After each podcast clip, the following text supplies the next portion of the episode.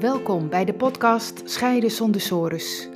Ik ben Annewieke van der Boom en ik begeleid mensen die op het punt staan te scheiden en bang zijn voor een financieel drama, verlies van contact met je kinderen en eindeloze discussies met hun partner naar een nieuwe situatie waarin je meer quality time hebt met je kinderen, weer respectvol en ontspannen met je partner kunt communiceren en weer financiële duidelijkheid hebt. In deze podcast geef ik je informatie, tips en achtergronden die jou kunnen helpen goed door je scheiding heen te komen, met als resultaat weer plezier en energie om verder te gaan met je toekomst, voor jezelf en voor je kinderen.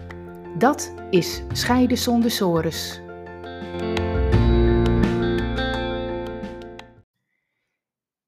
In deze aflevering ga ik het hebben over wat iedereen die gaat scheiden zou moeten weten over advocaten.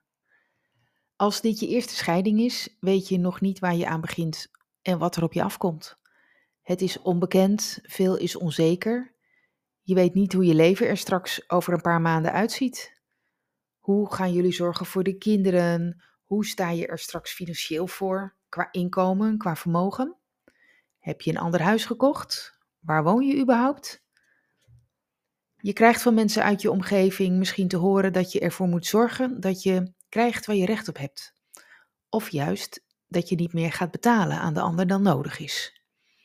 En dat je het beste daarvoor naar een advocaat kunt gaan. Deze adviezen komen van mensen die aan jouw kant staan en hebben het ook goed met je voor. ze gunnen jou dat je krijgt waar je recht op hebt, of dat je niet meer betaalt dan wat je verplicht bent te doen. Dat zijn goed bedoelde adviezen ja, hoe makkelijk is het om dat advies te volgen en naar een advocaat te gaan voor je scheiding? Die advocaat zal het toch goed voor je kunnen oplossen.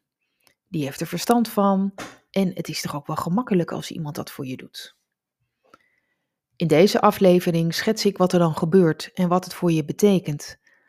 Dan ben je goed voorbereid voordat je de keuze maakt om naar een advocaat te gaan, of juist niet.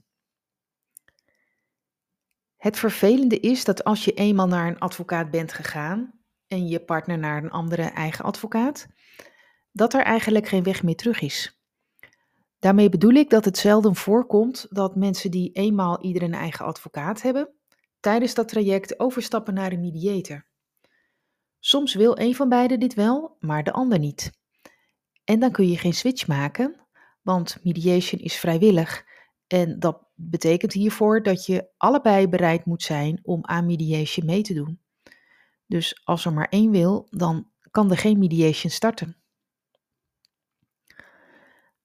Goed, hoe gaat het nou bij een procedure als je ieder een eigen advocaat hebt? Je moet je voorstellen dat dan een van de advocaten het echtscheidingsverzoek indient bij de rechtbank. Dat gaat dan over de zorgregeling voor de kinderen, dus wanneer ze bij welke ouder zijn, door de week en in de vakanties. Het gaat ook over kinderalimentatie, partneralimentatie en de boedelscheiding. En als er spoed is, kan een advocaat nog een extra spoedprocedure toevoegen en dan sta je in een paar weken voor de rechter. Dat gaat dan over de voorlopige kinderalimentatie, de voorlopige partneralimentatie en de voorlopige zorgregeling. Dat zijn de meest voorkomende onderdelen daarvan. En daarna volgt dan nog de lange gewone echtscheidingsprocedure, waarin diezelfde onderwerpen ook weer worden behandeld, maar dan voor, voor de definitieve situatie. En daarnaast ook nog de boedelscheiding, dus de verdeling van jullie vermogen. En dat gaat over het spaargeld, de onderneming, de woning, uh, beleggingen en ja, gewoon jullie hele vermogen.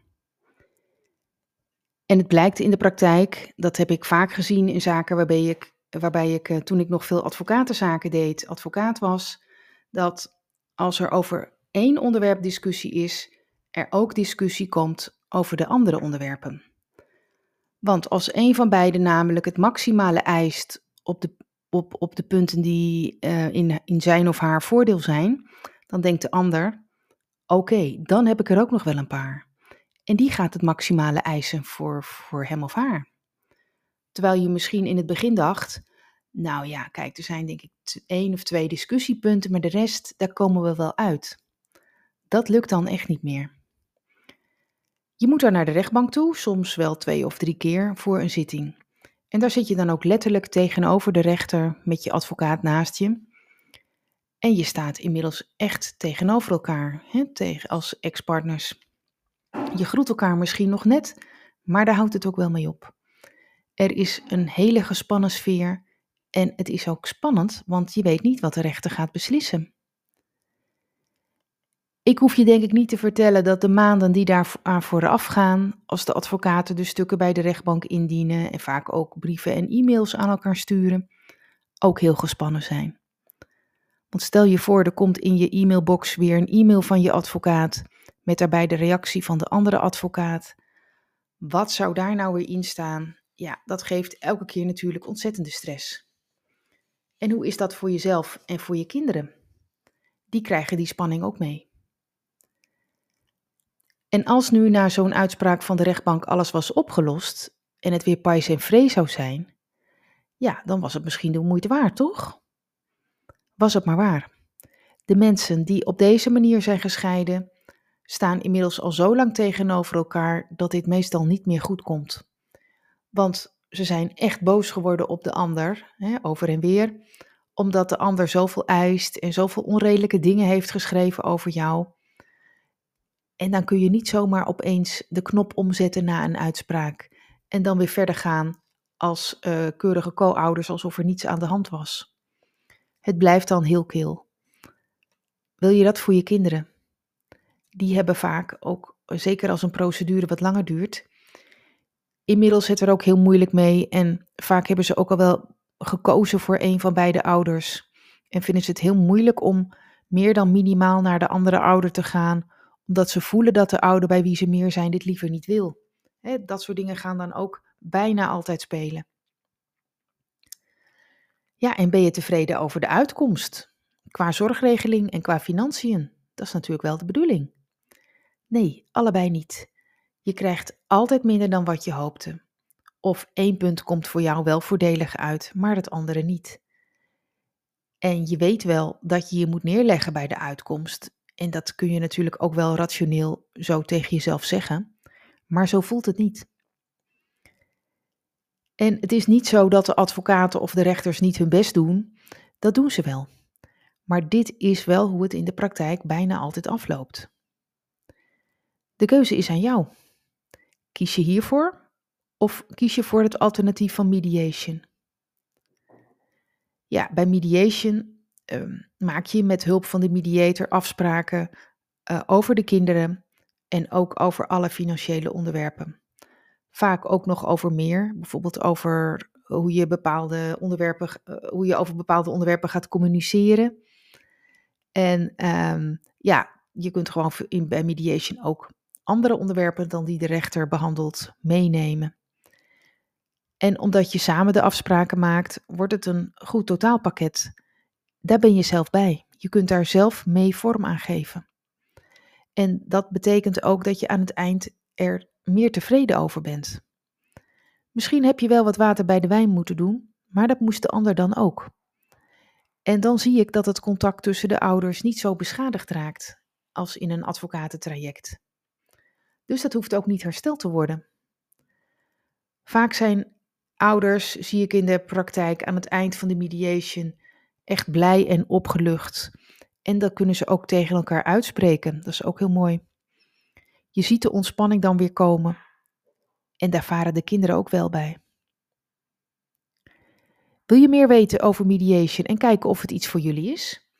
Plan dan een gratis persoonlijk adviesgesprek in bij mij. Jullie komen samen bij mij, we maken dan kennis en we kijken of het bij jullie past. Kijk even op mijn website, dat is annewiekebemiddeld.nl en stuur me een bericht of een e-mail en dan neem ik contact met je op. Bedankt voor het luisteren.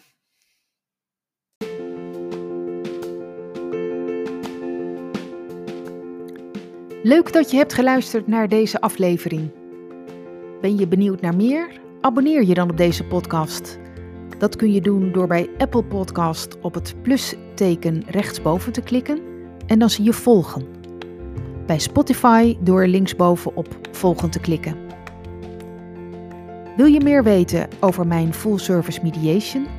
Bekijk dan mijn gratis video, waarvoor je je kunt aanmelden via mijn website annewiekebemiddeld.nl.